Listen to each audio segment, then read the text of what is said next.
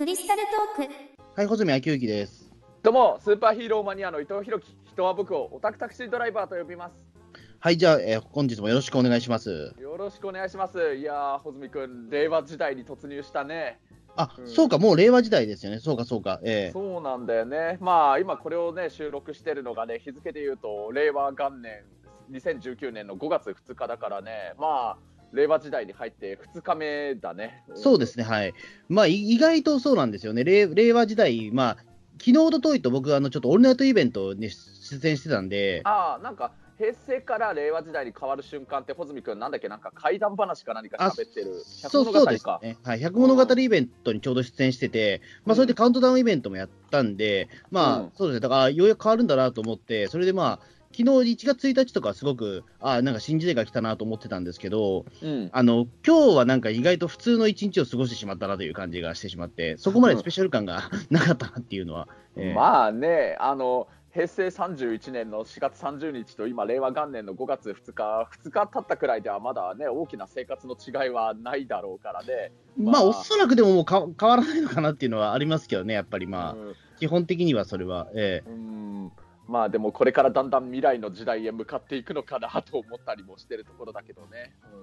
そうですね、まあ、まあでもそうですね、まあ今、その今、天皇陛下が今、えーとうん。59歳ということで、まあ、うん。若返ったというか、そのね、うん。まあ、ちょうどだからあれなんですよね、まあ、結構有名な話ですけど、今の天皇陛下って、まあ、いわゆるそのウルトラマン世代なので、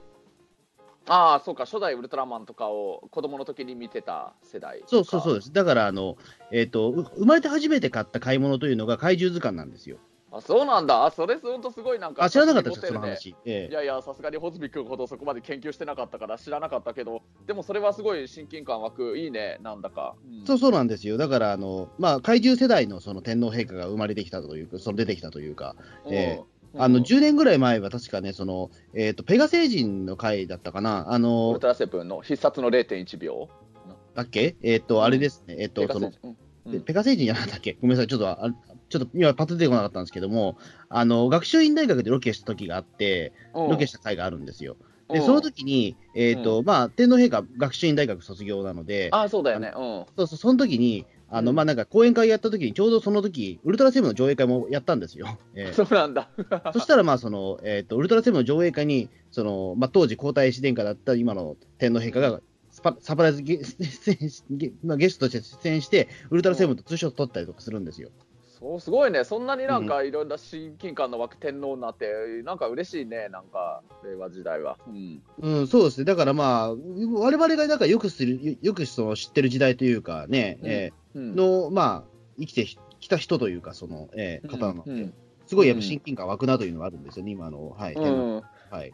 いやいや、もう本当ね、これからいろいろ新しい時代に向けていろいろ期待ええ。で胸が膨らんでるところでね、まあ、穂積君もなんか、パソコンもね、最近新しいのに買い替えたってね、聞いたしね。あ、そうそうななんですよ。あの、まあ、うん。えっと、平成、え平成時代は一応だからそうですね、えっと、平成の末期に、多分に、えっと、まるまる4年間使ってたんで、おそらく平成27年ぐらいに買ったパソコンなんですけども、うん。えっと、うんそれがまあ、まるまる4年使ってちょっと、えっと、壊れちゃいまして、ついに、ね。うん。まあ4年間使えればまあ十分なんですけども、まあ、うんせっかくなんで、まあ、その言語も変わるしということで、新規一点で新しくパソコンを買おうかなというような、えうん。じゃあ、穂積君もパソコンを新しくして、そしてあの新元号、令和時代になったところでのここ、クリスタルトーク、今回第1作目というかね、令和第1号だからね。うん。まあそうですね、まあでも特に何も変わらずに多分やっていくと思いますけど、はい。まあね、ノリとしては今まで通りなんだけれど、まあね、それでその令和今回、第1回目の今回なんだけれどね、いやいや、そのね、僕もね、その平成のもう本当に最後の最後の3か月間、最後の2か月間か、あの前ちょっと話したコンドルタクシーっていうタクシー会社にちょっと移籍して、今あのずっと運転手の仕事をずっとやらせてもらってるんだけれどね、あの、はい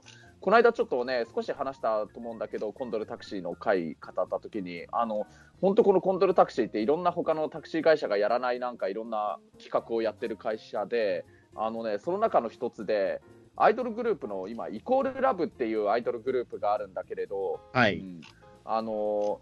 あれのこの間そう、これもまさにね平成が終わる直前だったけれどあの HKT48 を卒業したさ指原莉乃さん。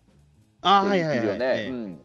そうその指原莉乃さんがプロデュースしたアイドルグループなんだけれどね、うん、そのねあのアイドルグループのイコールラブっていうグループとそれとこの僕の所属してるタクシー会社のコンドルタクシーがねコラボレーションしてるイコールラブのメンバーのあの写真とかサインとかをねラッピングしてあるイコラブタクシーっていうタクシーを今はい。走らせてるんだよね、それに僕はあのコンドルタクシーに移籍して早々にねそのイコールラブの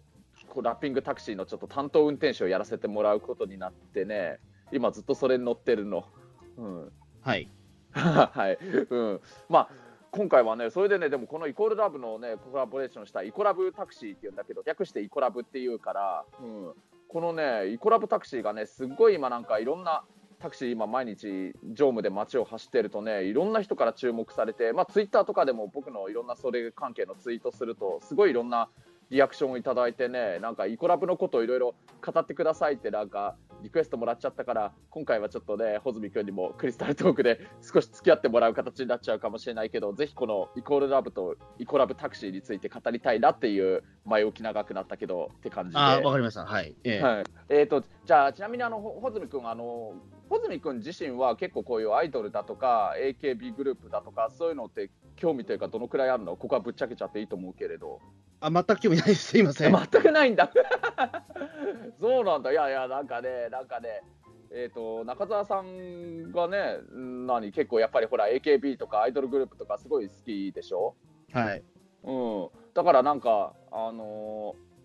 なんかね、いろいろそういうの語りたそうにしてて、で実際、中澤さんもなんか、あのーよくファンの人から、ピーター通信とかでそういうのを語ってほしいって、なんかリクエストされてるのを目にしたりとかするんだけれど、あ細見君からしたらどう語ったもんかみたいな感じになっちゃうわけなんだ。まあまあな、なんていうかあれなんですよね、まあ、僕はそのアイドルグループとか、そういったものにちょっとはまれなかったというか、そのまあ、いまだにちょっとい、いまいちその、ななんだろう、あのかんえー、といまいちビビッときてないっていうのは、多分ちょっと自分の中でちょっと、えー、と一応理由付けみたいなものあるんですよ。ああ、そうなんだ、うん、まあ、イコラブについて語る前に、それの話とかも聞いてみたいかな。あそうですかうん、あのーなんていうか、あれなんですね、一応、まあその僕、まあ、このラジオでも言った通り、まあ、ラブライブとか、一応、アイカツとか見てる見てるんですよ。そうだよね、うん。うん、ただやっぱりそこに関して、ずっと違和感みたいなものって、ずっと僕感じてるような人間なんですよ。ね。うんそうそうそうそうね。うんまあ、スクールアイドルっていうところで言うと、まあ、おそらくその、ね、アイドル的なものとちょっと違うのか、AKB 的なアイドルとはちょっと違うのかもしれないですけども、うんまあ、あのただなんかその女性を応援するっていうことに関して、うんあのなんかその歌を歌ってる女性を応援するっていうことが、ちょっと僕の中ではまだちょっと消化できてない文化なんですよ。ほうほう。うん、で、あ例えばそ言ってたね。の、うん。そうそうそうそう、あの自分の成長と合わせて、その、うん。えっ、と、なんだその、その子たちもなんか成長していくっていうのは分かるんですよ。だからその、ある程度その、えー、と自分が自己投影できるっていうのことは分かるんですよ。多分アイドルファンの方ってそういうような見方をして、多分、うん。えっ、と、ファンになっていく人って多いと思うんですよ。いわゆる成長端として、あのうん。見てる人ってめちゃめちゃ多いと思うんですよ。うんうん。うん、だからこそ多分そのね、まあ、あとは結構その政治的なものであるとか、例えばうん。この、えっ、と、まあこの歌を歌ってる人たちのその裏側であるとか、例えばラジオ番組とか、まあ、僕、声優ラジオとか最近聞くようになったんで、ああ、そうなんだ。なんとなくそれは分かるようになったんですけども、うんあのただ、そこに関して言うと、まだ僕、そのアイドル的なものに関して、そこまで あの自分を自己投影できないんですよね。ええあそうなんだね。うん、で、その代わりでも、まあ、自己投影するものは実は他にもものがあるんで、おそらくそこで自己投影欲みたいなものは満たされているというか、ほうほう。うんあの僕はそのアイドル好きじゃない代わりに落語家が好きなので、落語が好きなので、言ってるね。うんそうそう、だからあの、えっ、と、まあ、僕と同い年ぐらいか、まあ、もうちょっと下ぐらいの、例えば前座さんとかが、例えば、うんえーとうん入門してきたりすると、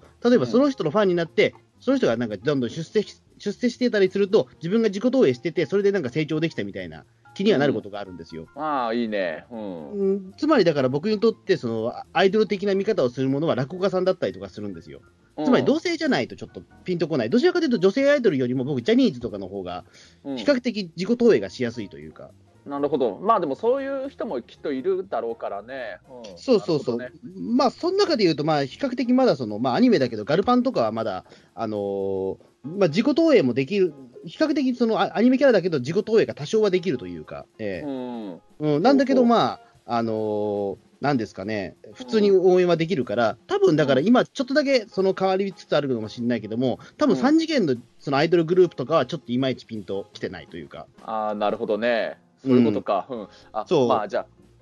ちょっとね、その穂積君のじゃあ考えをね、いろいろ踏まえた上でというかなんだけど、まあ、実はね、僕もね、あの、僕ももともとね、あのね、AKB グループもね、まあ、もちろん僕もそのね、もうそれこそ前語ったことあるかもしれないけど、10年ちょっと前くらいのね、いろんな秋葉の文化がすごいブームだった時にね、あの、うん。まさにだから AKB が最初にでき始めた頃くらいの時代とかはね、やっぱりあの、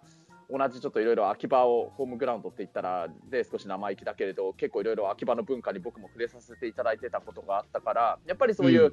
いろんなそういう秋葉系のアイドルグループの人たちはちょっと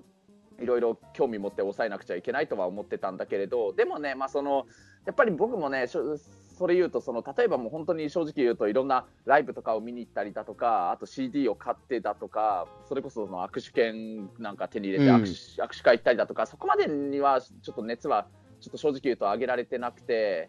あのただねあの僕の場合で言うと声優さんはすごい大好きだからだからあうんまあ、僕自身もね昔高校卒業した後のその声優の専門学校のねあの代々木アニメーション学院の声優タレント科にね通ってたりしてたから、まあ、この代々木アニメーション学院っていうのも実は今回のこのテーマイコールラブにおいてもかなり重要なキーワードなんだけれどね。まあはい。後で言うけれど、うん。まあ、それまでそれこそねその声優さんはそういう男性の声優さんもそうだし女性の声優さんもそうだけどまさに穂積君のさっき言ったような自己投影的な目で見てたり応援したいとかそういう気持ちもやっぱりあったから声優さんはすごい大好きでね、うん、だからあの最初にそのこの僕がコントロタクシーに入って早々に今回話題にしているこのイコールラブとコラボしたイコラブタクシーってのを担当で乗せてもらうことになったんだけどやっぱりそのお客様からこういう目立つなんかタクシー乗ってるのはあアイドルの写真がね貼られたタクシー乗ってるのはやっぱり運転手さんもアイドルがすごい好きなんですかって聞かれることはやっぱり多いんだけれど、まあ、僕もねあのまあ、まあもちろんアイドルも好きなんですけれどわ私の場合どちらかというと声優さんの声優さんのアイドルの人が好きなんですよっていういろいろ言ってたりとかしてたんだけれど、うん、でもねこのねその自分もやっぱり改めてこのイコールラブのイコラブタクシー乗る前コントロタクシー乗る前から存在はしてたけれど改めて自分も今このイコラブのコラボしたタクシー乗せてもらってるからイコラブのことを今いろいろ日々ねあの調べてたりだとか動画見たりだとか歌聞いたりだとかもいろいろししだしたんだけれどこのねイコールラブの人たちってねそもそも言うとね声優ユニットなんだよね実は。あ、うんそうなんですか。声優ユニットなんですね。そうそうそう、あのね、まあ、このさっきこのプロデューサーがね、うん指原莉乃さんが、まさにその指原莉乃さんのある意味、プロデューサーであり、師匠であり、秋元康先生の後をどんどん追ってってるなみたいに思ったなと思ったんだけど、まあ、プロデューサー、指原莉乃さんがプロデューサーなんだけど、同時に代々木アニメーション学院も実はその、結成のにねすごい重要な関わってる実はねプロジェクトでね、うん、だから実質この指原莉乃さんと代々木アニメーション学院のなんていうか共同プロジェクトみたいなので作られたグループなんだよねこのイコールラブっていうのは。うん。そうだからあなんか数年前あれですもんね。確かその、えっ、と、代々木アニメーション学院になんかいろんなその、まあ、タレントとか、例えばその芸能人の人のなんか教授というか、その、ね、講師に呼んだみたいなニュースになってましたもんそうそうそう、えそれに指原莉乃さんもねなんか講師としてあの授業をしてたみたいだしね、うん、そうそう、だから、あの当時は、だから、あの、結構、あの、わあ、すごい弱、弱にこんな人も呼んでくるんだみたいなことは確かあったと思うんですけど、確かそれ、一回その報道されたっきり、その続報みたいなものってしばらくなかったと思うんですよね。だから結構、その、えっ、と、まあ、そのプロジェクト自体がちょっと頓挫しちゃったんじゃないかっていうようなことに、世間的にはもしかしたらなってたのかもしれないけど、実はイコラブっていう、そういうものが実はで,、できてたんですね。そうそうそう、まあ2017年に結成してたから、うん。まあ約2年くらい結成からはもう経ってるのかな。でもまああのそれからも結構いろいろずっと活動はしててねしあの CD のシングルも5枚出してるんだけれどえーうん。2017年の9月にその第1作目というかデビューシングルのそのものズバリイコールラブっていう名前の曲を出してるんだけれど、うんうん。まあでも、あのー一応その指原莉乃さんと代々木アニメーション学院の共同のねプロデュースで一応もうそういうグループができてで僕もそのねさっき言ったようにその高校卒業した後ね代々木アニメーション学院通ってたからやっぱりそういうここでまたなんかね自分もなんか変な意味での思わぬご縁ができたなと思ったというかなんかそのね代々木アニメーション学院が関わっているアイドルグループのラッピングされてるタクシーに今乗せてもらってるっていうのにがすごいなんか不思議な運命というかご縁だなって思ってるっていうのはあるしね。だからもう本当すごいあの親近感というか応援したいなっていう気持ちも湧いてね、うん。うん。まあそのねメンバーの人たちがね、まあ、12人いるんだけれど、うん、あ10 12人はでも、今のアイドルグループだと大体それぐらいなのかな？まあそうかまあまあ、でもそうか、今はでもピンキリなのか、でも今は。うん。え12人っていうのはでも。一まあ。時期、モームスが12人ぐらいだったかな、確か。あそうだもんね。そうそうだそうだと思う、確かにね。ちょっと多分人気最絶絶頂だった頃、ナウバシーンのあたりとかだと、うん、多分12人だった気がするんですよね。そうだよね。だからまあ本当に多すぎず少なすぎずくらいなあの、比較的覚えやすい人数ですね。ええ。そうそうそうなんだよね。だから本当そう、うん。ちょっと13人以上になるとね、うん。あの、なかなか覚えづらく、なかなか覚えにくくなっちゃうんだけども、えうん。え12まああの一番ん覚えやすいところだと思います、多分。うええんまあ、その僕の所属しているコンドルタクシーがそのイコールラブとコラボしたイコラブタクシーっていうのを走らせてるんだけれどちょうどなんかメンバー12人いるうちの3人ずつが車になんか写真メンバーの写真とサインがそのままラッピングされてるイコラブタクシーっていうやつがちょうど3人ずつだから4台あの会社に車が確かあるのかな、うんうん。まあだから本当す台数自体もめったにないそんなあのタクシーだからしかもすごいねそのメンバーの写真とかあとサインとかが貼られててまああの痛車とまでは言え言わないけれどかなりね派手で目立つタクシーだからまあ穂積君ももしよかったらこのイコラブタクシーって全部カタカナでいいんだけどイコラブタクシーっていうので画像検索してもらうとすぐ分かりやすいのが出てくると思うんだけれど、はいはい。ああそうだねこうやって話しながらでもできるもんね。うんそうそうなんですよ、えそうそう。まあね、なんかね、街中本当このタクシー、イコラブタクシー乗って走ってるとね、とにかくいろんな人にね、声かけてもらってね、まああの、タクシー乗ったお客様にもやっぱり、このあの女の子たちは誰なんですか？って聞かれ聞かれたりだとか、うーん、まああの、あとお客さんじゃない街歩いてる人とかも普通に写真とかい撮撮ろうとしてくれたりする人もいるから、うん。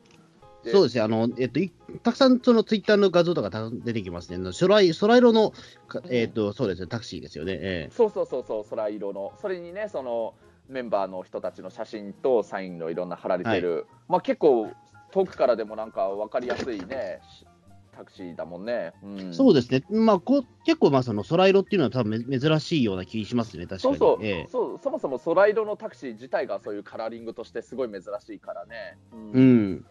まあ、まあかといってそんなになんかね、ん。えっ、と、派手すぎずも、派手すぎない感じで非常にいいですね。ええ。そうそうそうそう、本当もうちょっと、あまりにも派手すぎて、ちょっと乗るの躊躇しちゃうなとか、あとタクシーって気づかれないなとか、そこまででもないような、本当いいバランスだと思うんだけれど、うん、でね、ツイッターとかもね、毎日、ほぼ毎日のように何かしらイコラブタクシー見たとか、イコラブタクシー乗ったっていうツイートがあってね、まあ、僕も結構、ツイートした人がて結構リツイートさせてもらったりとかしてるんだけれどね。うん。そうそうそう。まあ、だから本当その、なんか中にはね、中には本当にそのもちろんイコラブのことを最初から知ってる人がお客様として乗ってきてくださった方がいて、はいそう。いう人は本当にね、イコラブタクシーに乗れたことを大喜びしてくれて、写真撮ってくれたりとかもしてて、あの、まああの、僕のね、このツイッターとかでも、イコラブタクシー今日乗って乗務してますってツイートすると本当にいいねとかが、まあ、僕にしてはだけどすごいね何十件もいただけたりしてすごい多たくさんいただいてねあの結構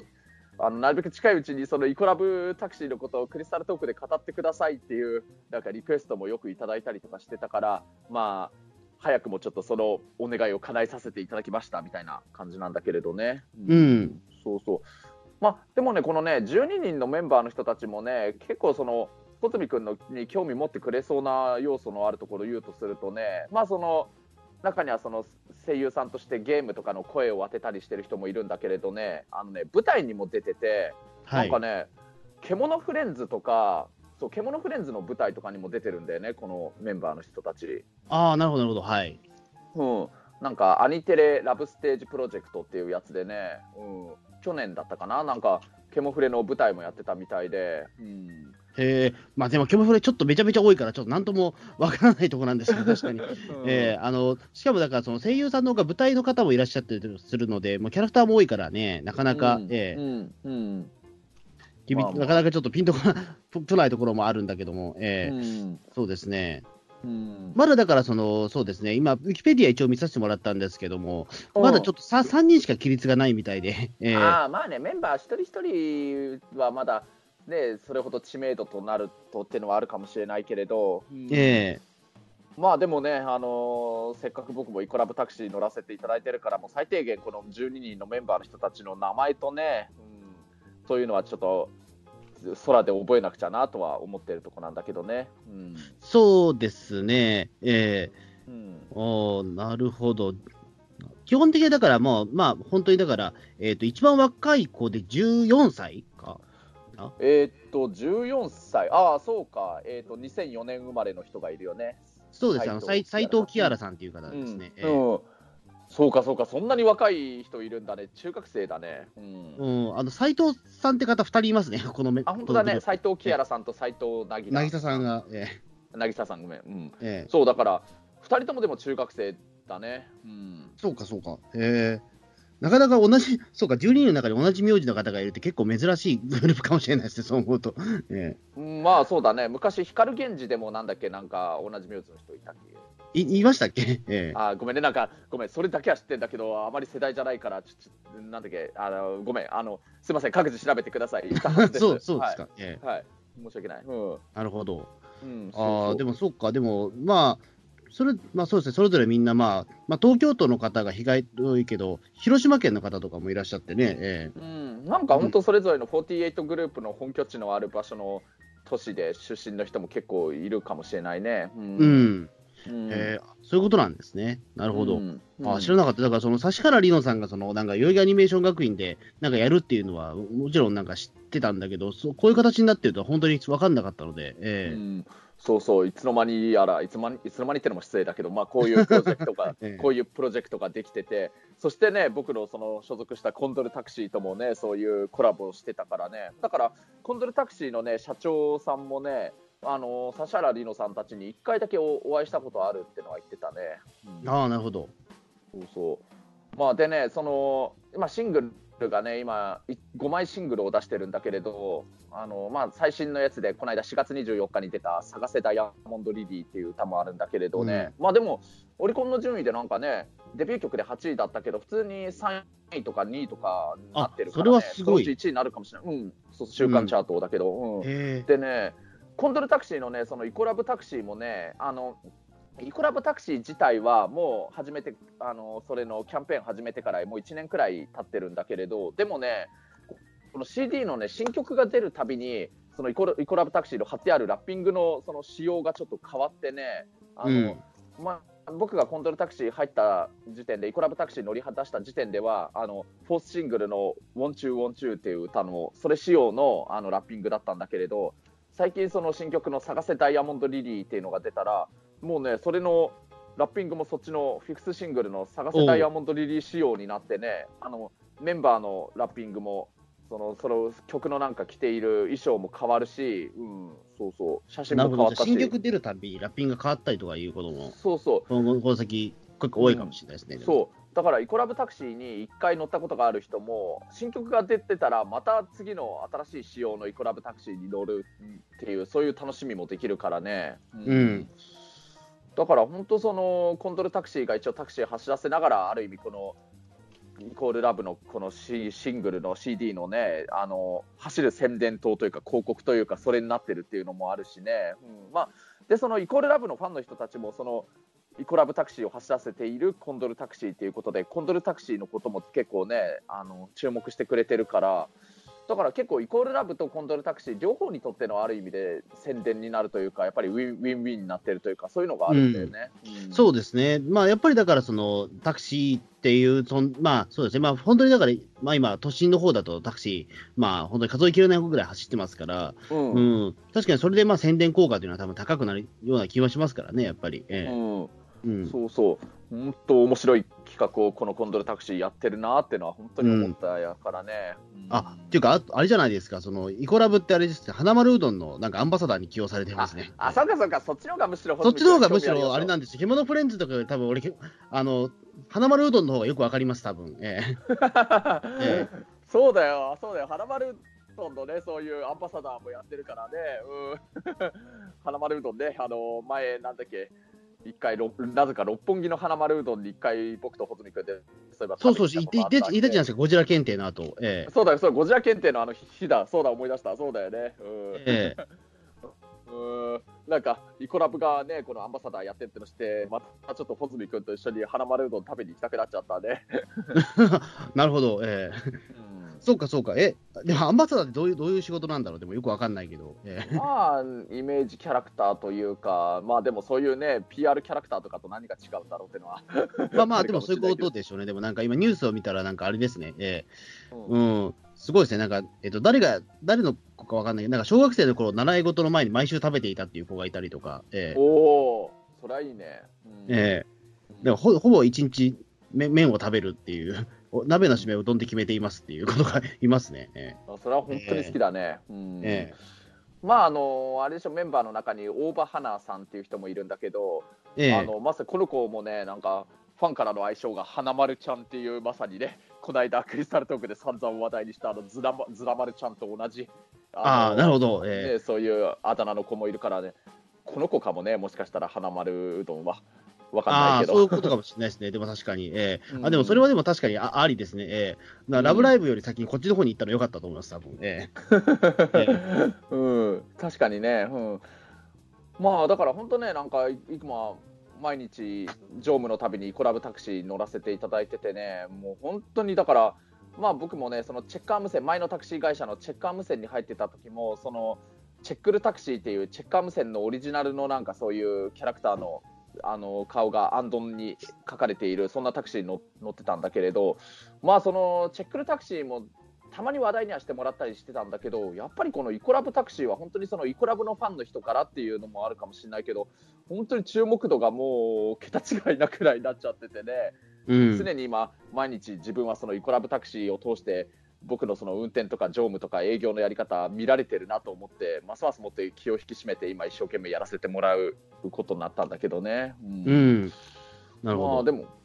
本当でもこのイコラブのメンバーの人たちの写真とかサインのラッピングされてるタクシー毎日乗ってるとねやっぱりイコラブのやっぱり思い入れだんだん出てくるんだよね。そうですね。まあ、うん。まあ、で、やっぱり毎日なんか見てると、あの、多分顔とかも見分けついたりするんでしょうね、多分。ええ。うん。いや、俺もだからまあそういうの経験があって、いや、もう最初だから、その、なんだろう、正直ガルパンとかでも、あの、うん最初誰が誰か全然分かんなかったんですよ、見たとき。まあ、キャラクター多いもんね。うん。キャラクター多いし、ね、あの、顔似てる人妙に多いじゃないですか。ええ。あそうだよね。確かに。うん。うん。あのね、1年生と自動車部の人は大体顔同じだからなと思って、えーあ見てたんですそうだよね。最近ようやく見分けがつくようになったんですよ。ええ まあでもそれつくようになったのすごいよね。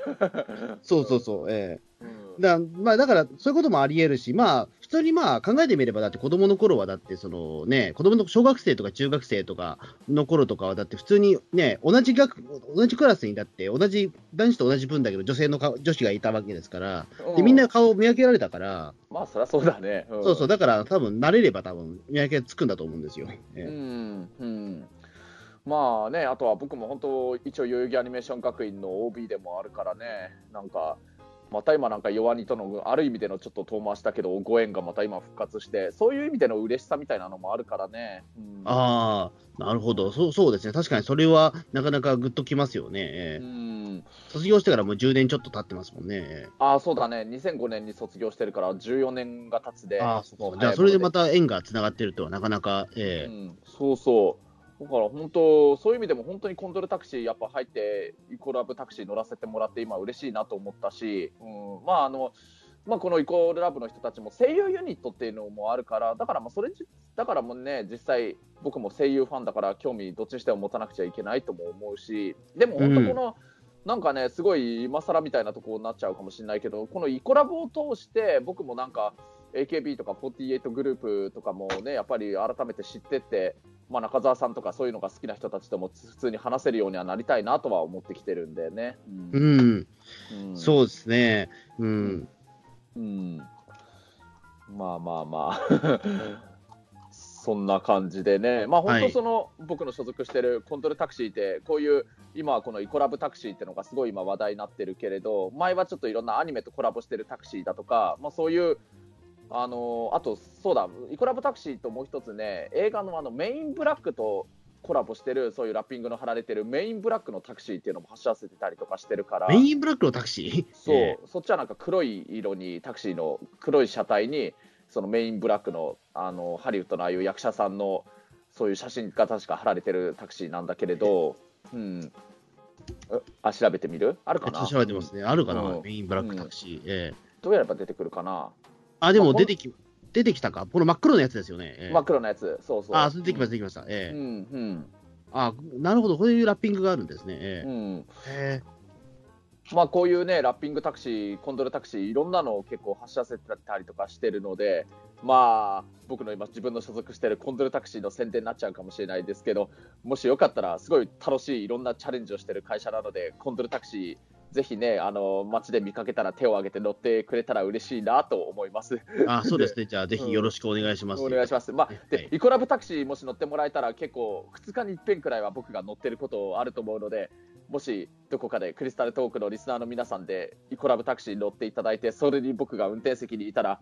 ぜひいろいろお話ししましょはい、そうですね。う。うん、じゃあ、そんな感じで、じゃあ、どうも、じゃあ、令令和初めての、はい、えそう、令和初めては急になんかアイドルグループの話をちょっとしてしまいました。えいや、いいと思います。ええうん、いやいや、まあ、穂積君にもちょっといろいろ聞いてもらえて嬉しかったよ。ありがとう。じゃあ、どうも。もありがとうございました。はい、ありがとうございました。うん